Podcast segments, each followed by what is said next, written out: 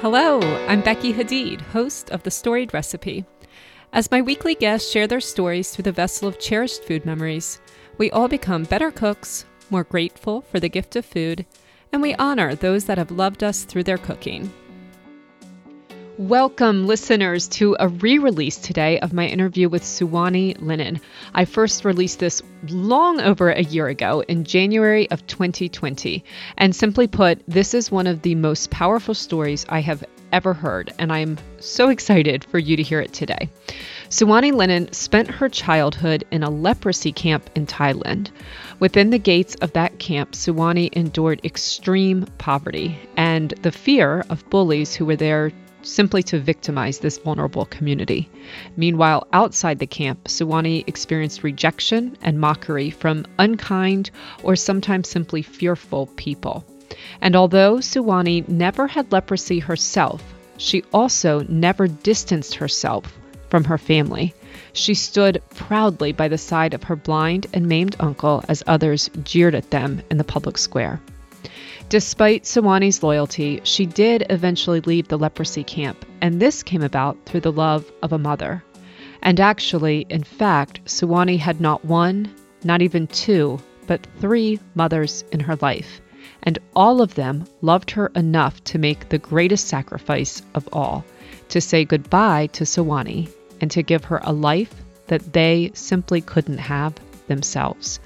I promise you will finish this episode with awe in your hearts, all for the resilience, strength, and love of the four women in this story Suwanee and her three mothers. Also, just a heads up since it's been about 16 months since I released this episode, it is definitely time to catch up with Suwanee. And she and I will be going live together on Instagram next Tuesday, June 1st. So make sure to tune in and listen to us then. Hello, how are you? oh, I'm excited. I'm excited to share my stories with you. So let's get started. Okay. okay, so your story definitely has more twists and turns than my story. Um, your, your story reads like a novel, to be oh totally honest, Wani. I know, I know. it reads like a novel. So I really kind of struggled with how to start this conversation. Okay. And I feel like maybe the best way is to just start with the present. So, does that sound good to start there? Yes, that sounds perfect. Okay, so you told me that your kids are, I loved this. You called them Viking babies with Thai spice. oh my goodness, I can't believe you're uh, bringing this up. But I yes. loved it. Viking babies with Thai spice. So tell me a little bit about your family. How did you make Viking babies with Thai oh spice? Oh my goodness. Okay, so my husband, he is from Minnesota and he is a mix of everything that's European and um, Vikings blood is in there somewhere and I'm half Thai. So I like to call it the Thai spice or the sass, and a little bit of me in there, a little bit of his Viking blood right. in there makes these babies pretty strong-willed and very uh, determined little humans. Right, a little bit of that Thai spice goes a long way in genetics. Oh, yes. so, tell me about your husband. How did you meet him, and what's he like? What does he do? Okay, my husband Mark, he is in the Air Force, uh, currently active duty. Um, he's been in 18 years. So in 2 mm-hmm. years, we'll be out of the active duty military life. I met him when I was in college. My friend invited me out to his graduation at the Air Force Academy, and I just wanted to get out of town at that time. So I went out to Colorado. I met him and it, we just both knew that there was something there and a few months later he asked me out to go hunting at his grandparents' Wisconsin Are you serious? farm. Yes. I never heard that part. I know. It's so crazy. And I did not want to hunt anything. I just wanted to be with this boy that I yeah. madly crazy in love with. And wow. so we did. And we just knew there was something there so we pursued it, and um, then he went to Germany for one year, and I was finishing up my college, um, and then he went to pilot training for a year. And during that time, I also decided to go back to Thailand to study abroad because I was beginning to forget my Thai roots and my connection and the language and the people. So mm. I made a decision to go study abroad for one semester and then I graduated, but I knew I wanted to stay longer. My mom's a friend, Dr. K, who was a leprosy doctor in Thailand, it's like a another mom to me and I I decided to volunteer and helped her out with her work and travel with her uh, mm-hmm. during that second semester. Mm-hmm. And then my husband and I kept a long distance relationship for about three and a half years, but we just knew this is something we wanted to do. And so we we made it. so, mm. Yes. You sure did. You made yes. it. 18 years and two kids later. Yes, that's right. That's right. So mm. here we mm. are. Yeah. So, okay, you brought up Thailand. So maybe this is as good a time as any to go back to the beginning. All right, let's do it. okay. So, um, Thailand is where you were born. Yes. I was born and raised there for 13 years. Mm. You told me, I think the first time that we met, that you have three mothers. Correct. Okay. So, why don't we go chronologically and talk through your three mothers, although there was obvious overlap, but kind okay. of as you went from the care of one mother to the second to the third. Okay, that sounds good. Mm-hmm. I'll start with mother number one, Thai woman. She was pregnant with me and couldn't raise me by herself mm-hmm. as a young woman in the capital city of Thailand in Bangkok. And so she asked her sister to raise me and that's my, her sister's my aunt, my second mom, mm. who lived outside of Bangkok about six hours by bus. Um, wow. And then her and her husband, my aunt and uncle, and they both had leprosy. Can we talk about that a little bit? Yes. So I had always assumed that leprosy was a disease that had been eradicated. So tell me a little bit about leprosy, um, its symptoms, and what that meant for day to day life. In about 60 years ago, um, mm-hmm. Thailand had a, a leprosy breakout. Okay. a huge breakout. And so the government rounded up all the people that had leprosy and placed them in one of the 13 colonies. And these mm colonies were set aside mostly in rural places away from society because mm-hmm. they were afraid that these people that had leprosy would infect the rest of, of society. So they gated these leprosy villages. So my village was about 300 people. People had to get permission to come in and go out, cars, people, and it was locked at night. And the leprosy patients could not leave to go work outside of the village. Within each leprosy village, the first people that were there are the people that had leprosy. So I mm-hmm. call them the first generation. Mm-hmm. They're the ones that had leprosy. Mm-hmm. Um, and then these patients were brought out of their homes. They were pretty much just pulled from their families and friends mm. to be placed in these different villages. Some had a choice to bring their families with them, and others just didn't. And mm-hmm. so and then they had some children with them and the children would be the second generation mm-hmm. and the, the, second generation they don't have leprosy but they were able to get out to work um, mm. the government also give these leprosy patients land to farm in to contain them within and then also the third generation are the the children of the second generation i would be considered a second generation yes my aunt and uncle had leprosy and mm-hmm. i am their adopted child Mm-hmm. But now there's a fourth generation as well. Still in the Still camps. living mm. in correct. Mm. But because leprosy was treated and these patients were getting treatments and medication, they don't spread the leprosy, uh, the okay. disease to the second and third and fourth generation anymore. Okay. But the first generation um, are they don't have leprosy, but the effect of leprosy on their bodies are still present. And a lot of them are very old now in their 70s and 80s and 90s. Right now, they're about 16 Um, the original leprosy patients that are still living there. 16 out of 300. Correct. Okay. Correct. So, what can Correct. leprosy do to your body, and what what kind of state were your aunt and uncle in? Okay, so leprosy affects the nerves. Uh, it damages the nerves and kills off all the the nerves. So what I saw was, let's see, a lot of aunties and uncles, and my aunt and uncle as well, that have had damage in their hands and feet, toes. Um, tear ducts are damaged. Um, so pretty much leprosy is a disease that damage the nerve ending, so you cannot feel pain. Mm.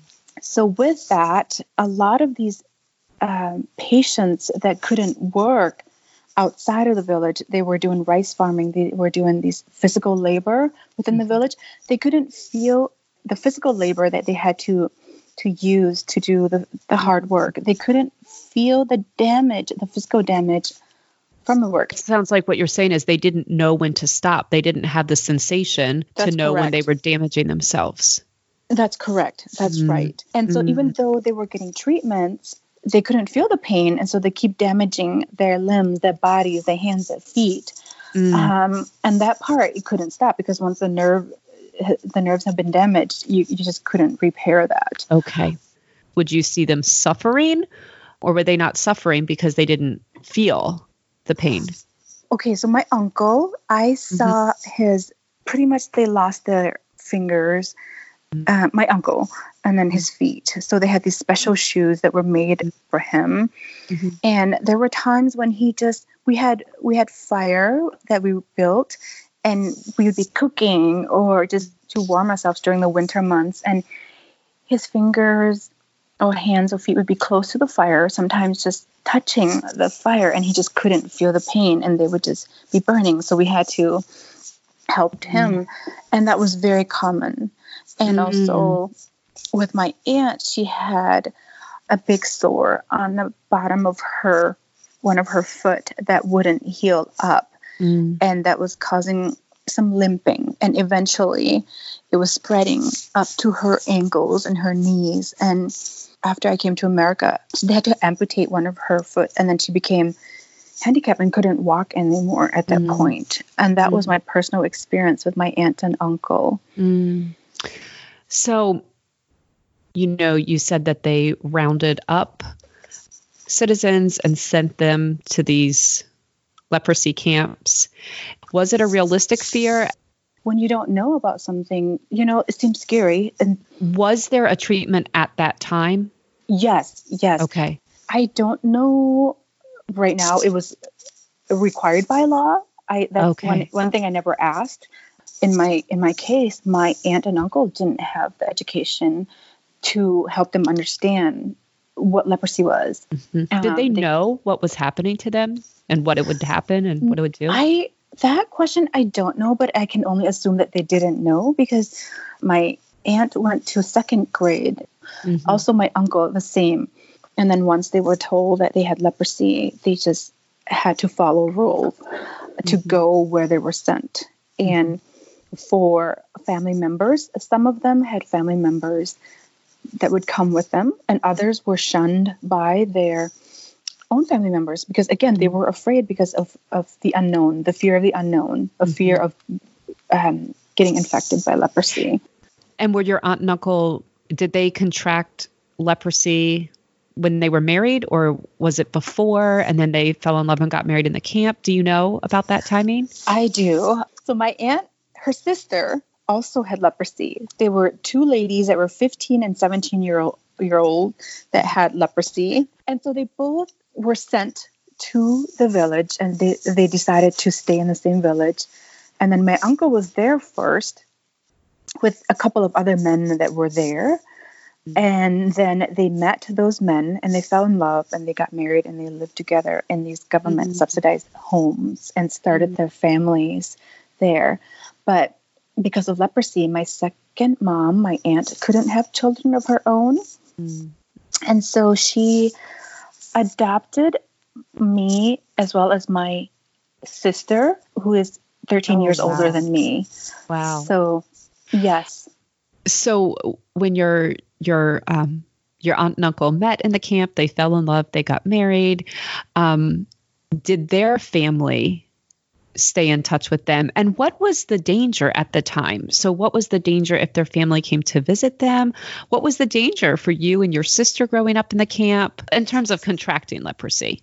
Okay, so we were not afraid. I did not remember ever being afraid of leprosy because that was something that we grew up with. We mm. saw it day in and day out. So we weren't afraid of it because um, you either will get it or you won't, depending on your immune system. And if we hadn't had leprosy in a few years, then we knew we weren't going to get it. That was one of those things that we just came to accept and just yes. And so the people that had really weak immune system would catch it, but a very very rare case of of second and third generation would contract leprosy from their parents. Really? Um, yes. Even even if so, did people give birth naturally in oh, the leprosy yes. camps? Yes. And my the, aunt, my other aunt, my sister, my second mom's sister, she had seven children, and they have no leprosy. In the leprosy camp. In the leprosy camp. Wow. Yes, wow. and there are many cases like that. And because the first generation are being treated, so leprosy is not contagious anymore. Mm-hmm. Um, over the years, these villages are being transformed into and transitioning into uh, villages that are not leprosy villages anymore. Mm. But the stigma is still there from other villagers around uh, the village from right so yes so talk to me about that a little bit so it was a gated community and you had to get permission to go out or come in so tell me um, like what would have been the difference how easily would your aunt and uncle who were first generation um, leprosy patients how easily would they be given permission to go in and out of the camp versus you what kind of permission you know, how strict was it for you? How easily were you able to navigate in and out of the camp for things like school and work and things like that? Okay. So for children, we went to regular schools um, outside, close by to the village. Um, mm. Um, as for my aunt and uncle and the people that had leprosy, I actually don't know this very detail, but I will find out um, mm-hmm. How they got in and out of the village. I just assumed they didn't. They mostly just stayed in the village. Right. But, you know, the thing is, I remember uh, a lot of times my uncle, he's a little bit of a rebel, he would get out of the village to go to the markets and he would bring me along. And um, so in Thailand, there are these um, public transportation that are called song tao, means um, two rows, uh-huh. and pretty much a pickup truck with uh, seats built it on the back and with a little hooded top. Yeah. And yeah. so we were considered the outsiders mm. because we had leprosy. We were from that village. And so, and then in the Thai culture, the front seats by the driver were available for riding, but only for the prestigious people or the well respected people or the people that had money, like mm. people that were um, lighter in skin tone were able to ride in the front, or the people mm. that looked dressed well, like they had money, they can ride in the front away from the villagers from the back seats, or they were reserved for the monks who were highly respected okay. um, beings or people. Mm-hmm. okay. and, but okay. my uncle, with his um, no limbs, no hands, and just disabled looking eyes, you know, Mm-hmm. He said, Nope, I'm going to ride in the front because that's where I'm going to ride in the front. Mm and he would just drag me along and put me right there in the front seat with him and i would just wide eyes just Good shocked that my uncle would do something like that Good but looking back now i'm so proud of him yes. and just so wow what what courage what strength for yes. a man a handicapped looking man that i can say this alien like looking man that would scare everybody around him would just stand up for himself and said, I am just as equal as you are. I'm just as yes. human as you are. I'm going to take these seats and you cannot remove me from it. Yes. So, yes. Where do you think he derived that dignity from? Actually, I don't know, Becky. He passed away right before I came to America, but I also mm-hmm. always have had this um, respect and love for him. He was pretty mm-hmm. much the only father figure that I've ever known. And he's just been this beautiful figure in my life who was just fearless, loving, kind, and nothing would stop him from doing what he wanted to do. that is amazing. That is amazing. Do you know what you said a little bit earlier that really struck me? Um, yes. You you you said we weren't allowed to sit here because we had leprosy. And I just find it interesting that you took that on as part of your identity, that just as a community, you were willing to say, we had leprosy. Correct. You know what I mean? You yes. didn't feel that you needed to distance yourself from that. Right. So we were all together in it, you know, and mm. even though we had the disease, the disease wasn't us as mm. people. Mm. Uh, we weren't leprosy. Leprosy is is a nasty disease that we contracted, but we all had it together and all of us, we were mm-hmm. family. I feel like I would have been rushing to say, "Oh, oh, my aunt and uncle had leprosy, but I didn't." And you're just mm-hmm. saying very freely, "We had leprosy, even though you didn't have that disease in your body." You are so willing to take that on as part of your identity. You see what I'm saying? I do. You know what I mean? And I, I find that amazing. And I find that I I don't even know what to word to use. It's awesome to me that you could find pride yes. in something that so many other people would find just horrifying and fearful. And you find pride in being part of that community.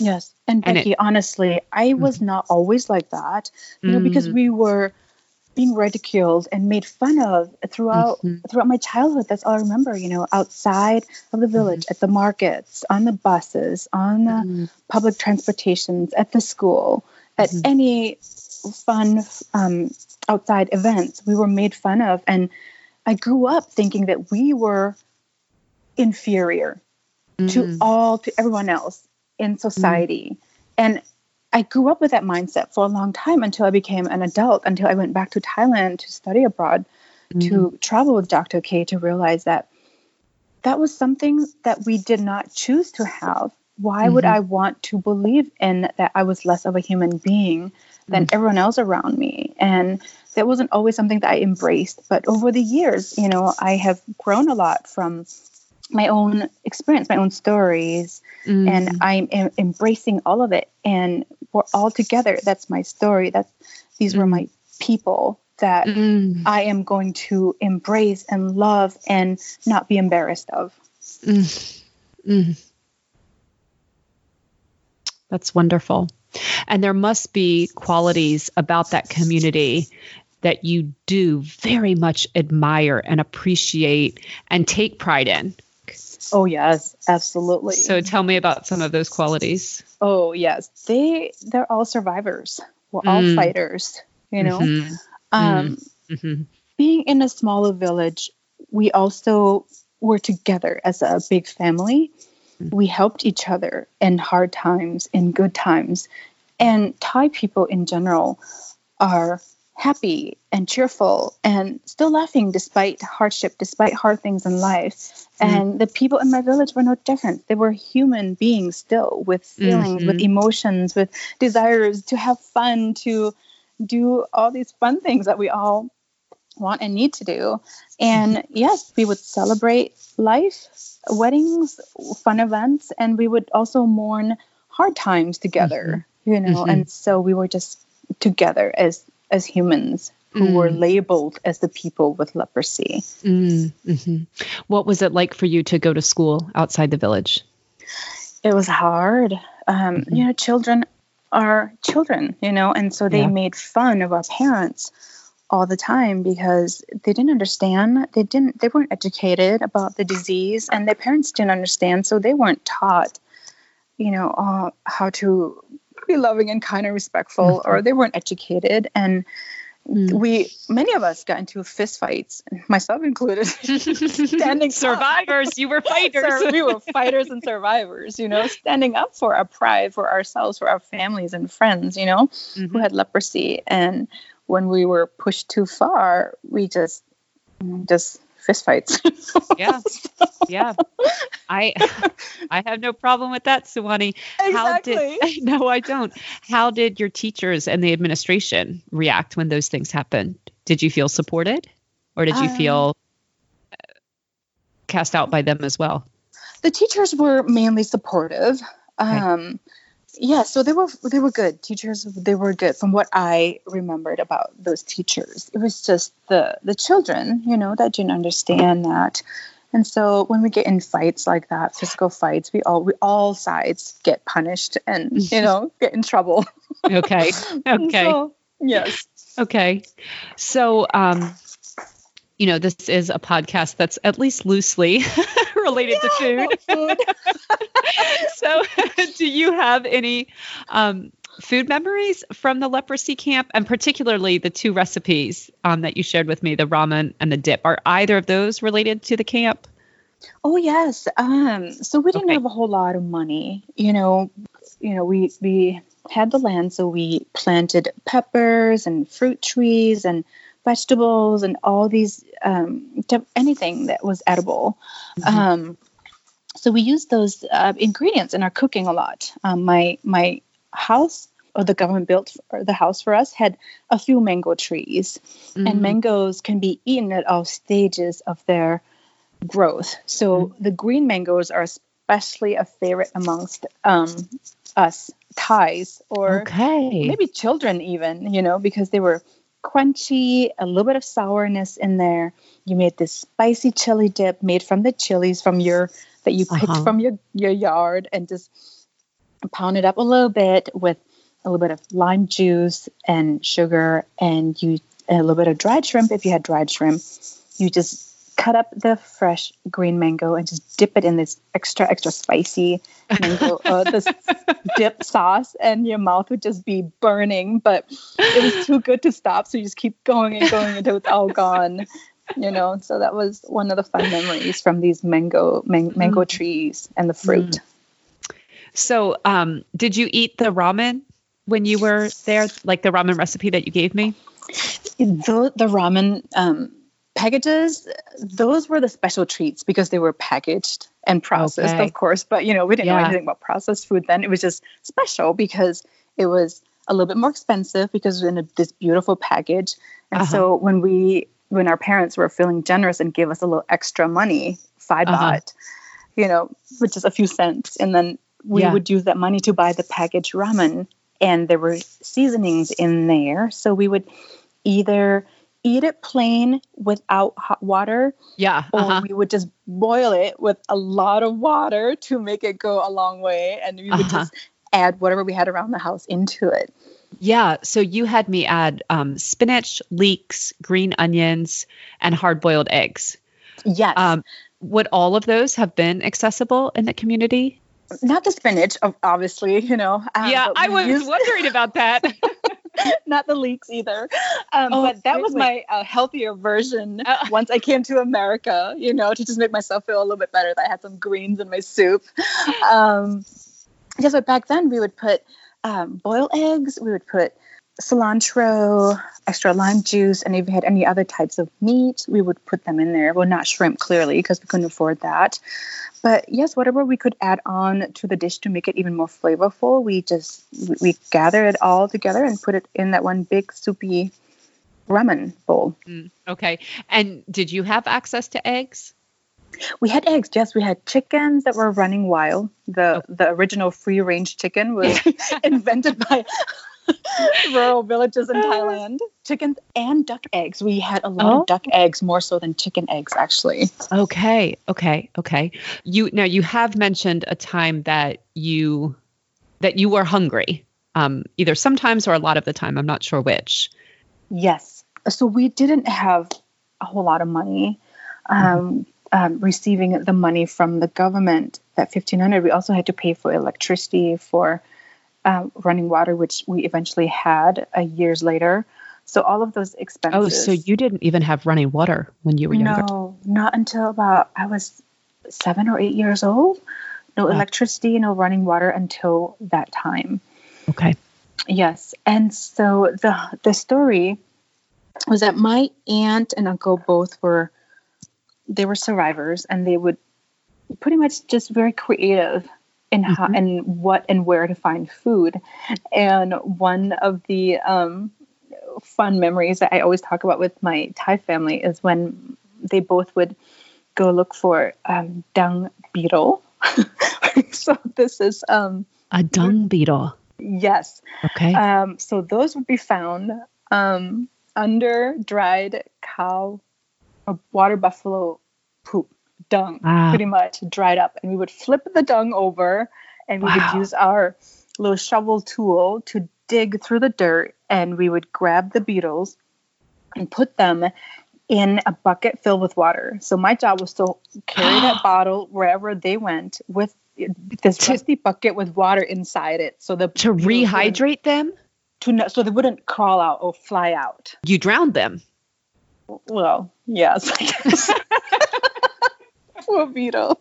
That's what we had to do to find food, Becky. Yeah. Um, yeah. Yeah. So yes, and by the time we got home with a bucket full of those, we would fry them in a wok with a little bit of salt, and that was our meal. hmm. Well, I may be glad you didn't give me that.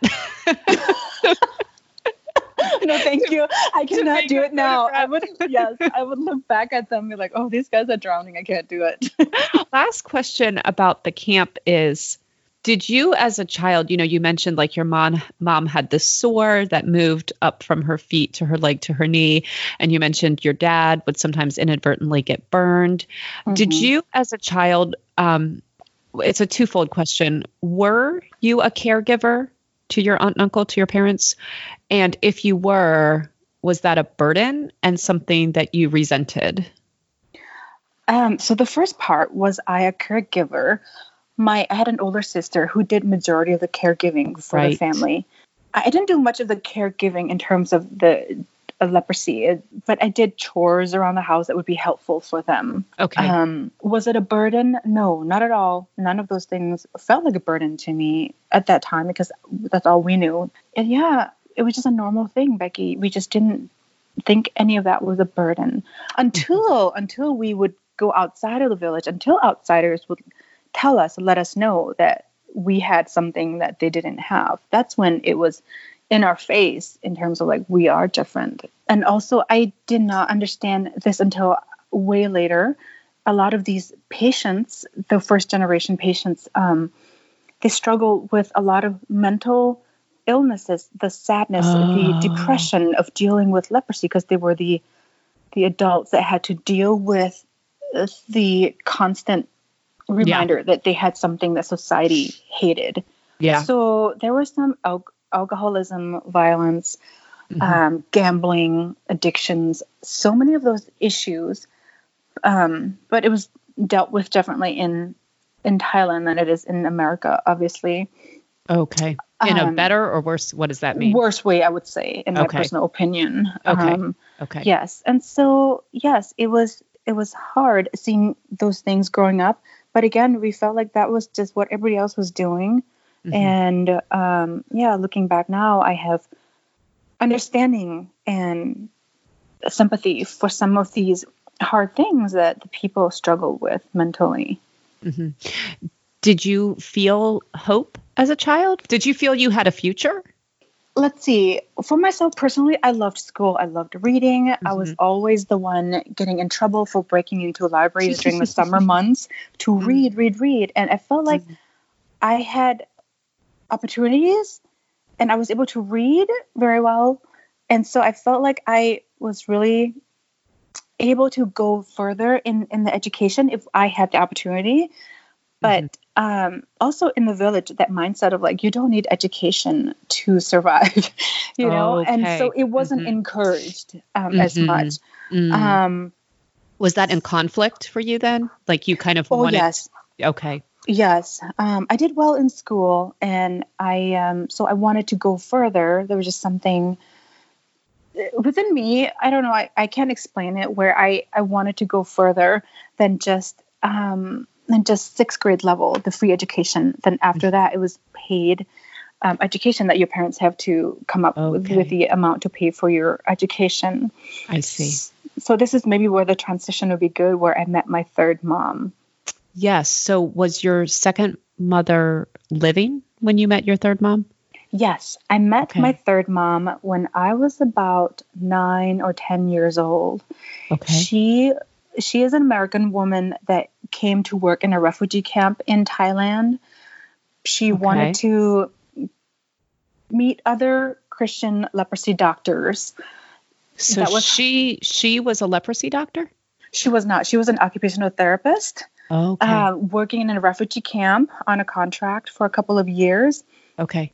But and just wanted this was a refugee camp, not a not a, a leprosy camp. camp, correct. Okay. Was- and so she was introduced to Dr. K, a very prominent leprosy doctor Mhm. um, in Thailand. And then Dr. K was traveling to all these 13 villages, building churches, scholarships, nursery homes, and different things in these villages on her own, um, just to help um, ease the the- pain and the discomfort of these leprosy patients. And so my third mom met her and traveled with her. And they came to my village Mhm. um, when I was about nine or 10 years old. And me being half Caucasian, half Thai, I look entirely different than everyone in the village. So that stood out to my third mom. She Okay. asked Dr. K, What is that American child doing here in this village? Mm. And so Dr. K started telling her my background, my story, and told her that I was being targeted by the government official who was to take care of the leprosy patients. In each of these colonies, there were government officials that were assigned by the government to take care of their of the patients to administer uh, medicine, income, this monthly salary, and these the one in my village took advantage of of his position and Oh my. was targeting many young young girls of these leprosy Oh. patients because they were so vulnerable and if they were the parents were to refuse then they wouldn't get their medication or the income so he knew oh, of I his- didn't know that. Yes of his position and me being half i was the outsider of the uh, the village because i i looked different i was half white half you know half thai Mhm. so I was super targeted. And Dr. K told my third mom, you, if you are able, you need to do something to help this girl, or her life would just be in this man's hand and it would not be a good situation. Mm. And so, with that information, my third mom began the process of um, getting to know me. We connected. And then, over the last two, three years of me being in Thailand, we connected and she became like a third mom to me. And um, then, before her contract was up with the refugee camp, she just couldn't leave me. She was a single woman at the time, about age 29, 30, and she just she just felt that she couldn't leave me. So she wrote letters to hundreds of her friends back home asking if anyone would be willing to help me out by bringing me to America, and all had offered to to help tutoring, babysitting, giving bicycles, and watching daycare and things like that. But none of them could commit to the level that she had wanted to. So she decided to just do that herself and began the process of bringing me to America. And uh, yeah, the the process went went through, and I came to America in '91, and here I am. So, um, were you were you aware that you were being targeted, and were you aware that your third mother was considering adopting you? So the first question was I aware? Absolutely. It's something just didn't feel right. Even as a child, you know, you always Yeah. sense something was just Mhm. off. Mhm. And the twisted part of this whole thing was he would pitch himself as the father, of you know, course, yes, of Mm, course, right? it's disgusting. s- yeah, it is very disgusting. And Mm. there were he never Mm. succeeded with me, but there were other younger women that Mm. were became his mistresses, you know, and it was just a horrible situation. But I I can't explain it, Becky. I was it had to be God that Mm. saved many times from Mm. being in that place by this man. so you were aware that he was that he was a threatening presence. Yeah, he was evil. Yeah, Absolutely. yeah, yes, yes, that word absolutely applies. Mhm. What What about? Um, were you aware? So it was like two or three years um, that your third mom was getting to know you and getting more and more involved in your life, were you aware that she was considering adopting you? And did you have a feeling on that? I I did it, Becky. I don't want to sound strange about that, but I don't know. There was something within me that that knew as a child that I I wanted to have a better life for myself. I wanted to have a better life for people around me.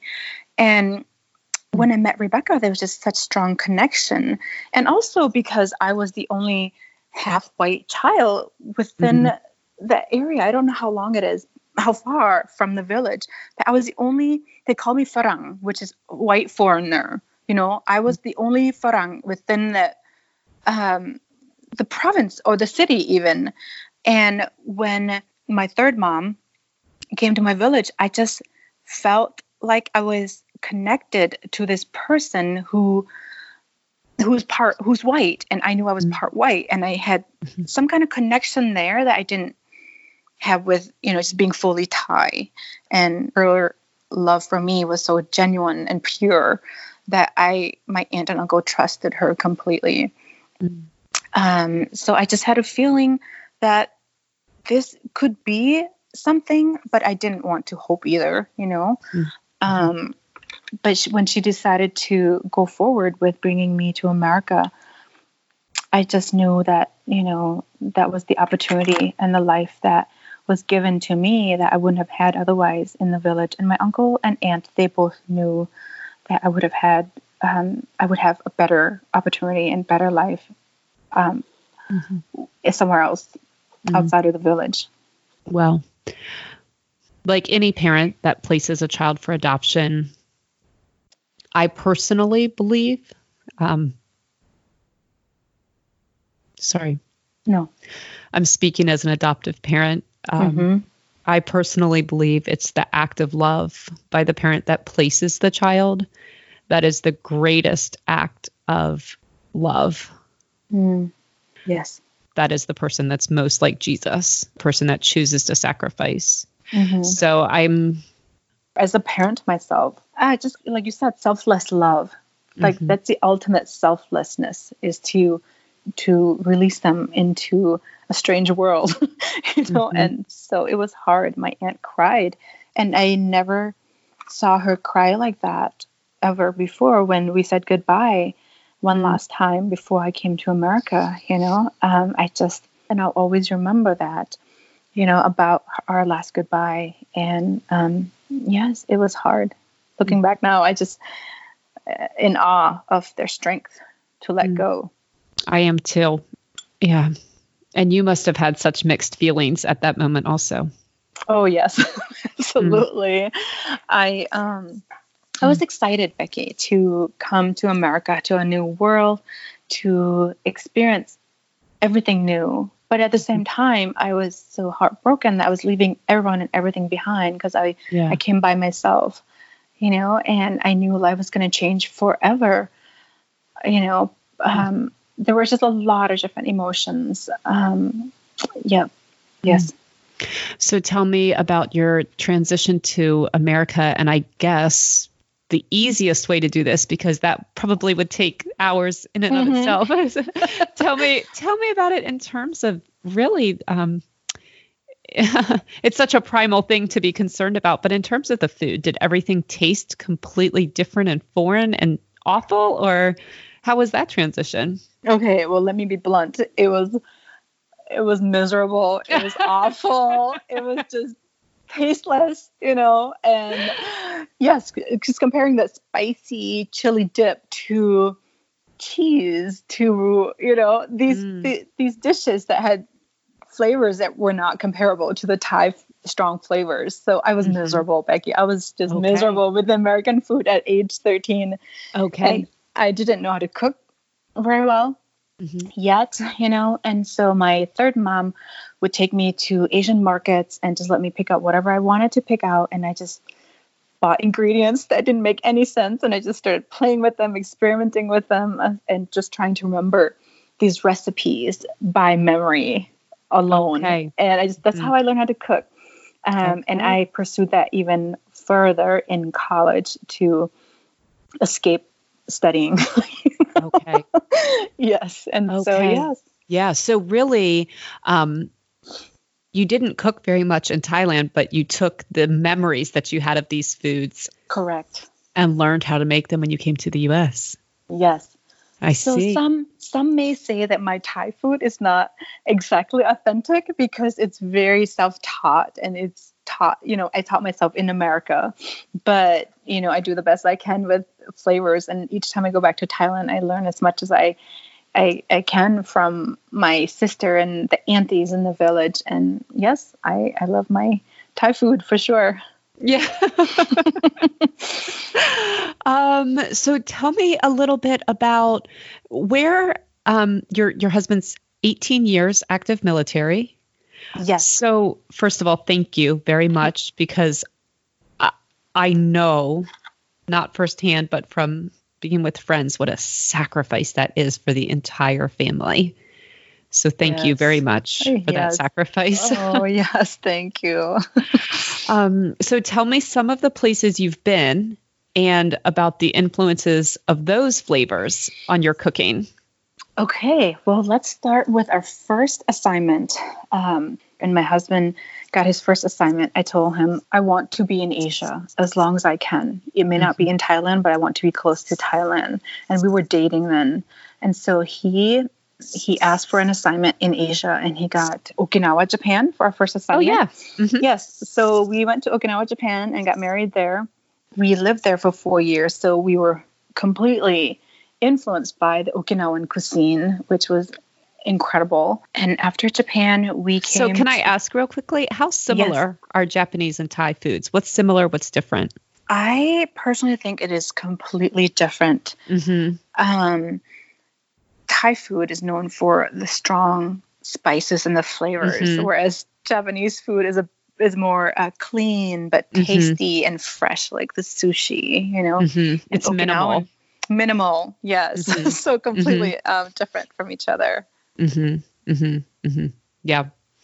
Okay. So from Okinawa. from okinawa we uh, got our second assignment to spokane washington um, and we lived here for three and a half years and then after that we went to st louis area for about three years that's when i had my both my babies in illinois and then after st louis we were in kansas Mhm. for two years. After that, my husband was um, he was tagged for a 365, meaning a one year deployment away from the family, Mm. and I was with two babies in diapers in Kansas, where I didn't know a whole lot of people, new area, knew everything. I Mm. said, nope, I'm not staying here for a whole year by myself without my husband. I'm Mhm. gonna take my Mhm. kids to Thailand and try to travel Asia. Mm. But then we found out that my husband was assigned to the Azores. It's a Portuguese island in the middle of the Atlantic Ocean.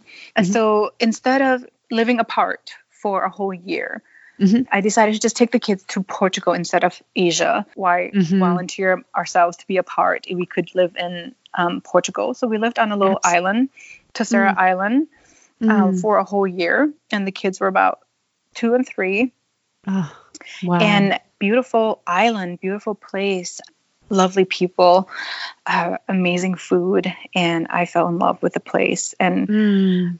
You know, since I don't know who my bi- biological father is, a p- huge part of me hope that I'm part Portuguese. I love it so much, you know. So stay Oh. tuned on that one. okay. okay. what was the food like there? Um, actually, very similar. Um, in because Thai food was actually um, heavily influenced by uh, the Portuguese explorers way back, years, years back, and Okay.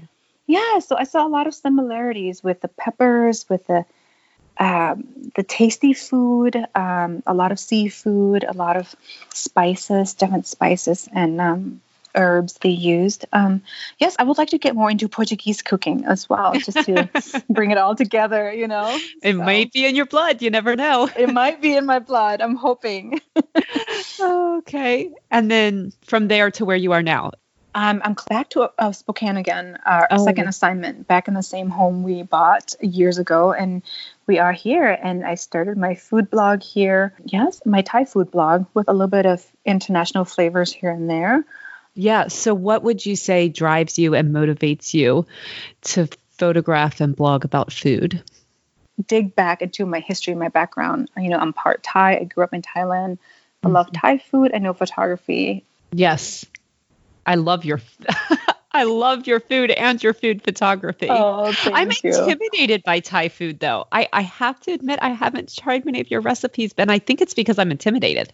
Yes, it is intimidating, something new and different. And the challenge with Thai cuisine too is a lot of these ingredients are very difficult to find in America. And I had to be mm-hmm. mindful of my my readers and my audience. What would be a good substitute? Mm-hmm. So um now you recently, very recently, went back to Thailand. I did. I went back mm-hmm. in November for for four weeks, um, and that was a big trip, a very special trip. I haven't been back in seven years. Did you ever see your your aunt and uncle after you left? Um, my uncle passed away about a month before I came to America, Mm-hmm. so that was the last time I saw him. And my aunt, um, she passed away seven years ago, and that was Okay. the last time I was in Thailand. Okay. It was when you were there. when I was there. She passed away when we were there, and that was the last time I was. I that was the last time I saw her, and the last time I was in Thailand. Now, had you seen her between when you left when you were 13 and that time? Yes, yes. Okay. My okay. third mom took me back when I was in high school. Okay. We went back for a few weeks as well. Mhm. Um, my high school teachers allowed me to do independent study with journaling and telling stories of my travels. So Wow. we went back when I was 17. So I saw Okay. her the first time after I was being in America. Okay. And then also when you did the study, abroad. Yeah, Yes. okay. And also when after I got married and we were stationed in Okinawa, Japan, I went back to Thailand several times. And that's one of the reasons I wanted to be closer to Asia because I knew my my mom, my second mom, uh, was frail and old, and I wanted to be closer to her. And then when she died seven years ago, you just didn't have as much of a reason to return. Yes, and I was also grieving very heavily Mm. for that that part of my life.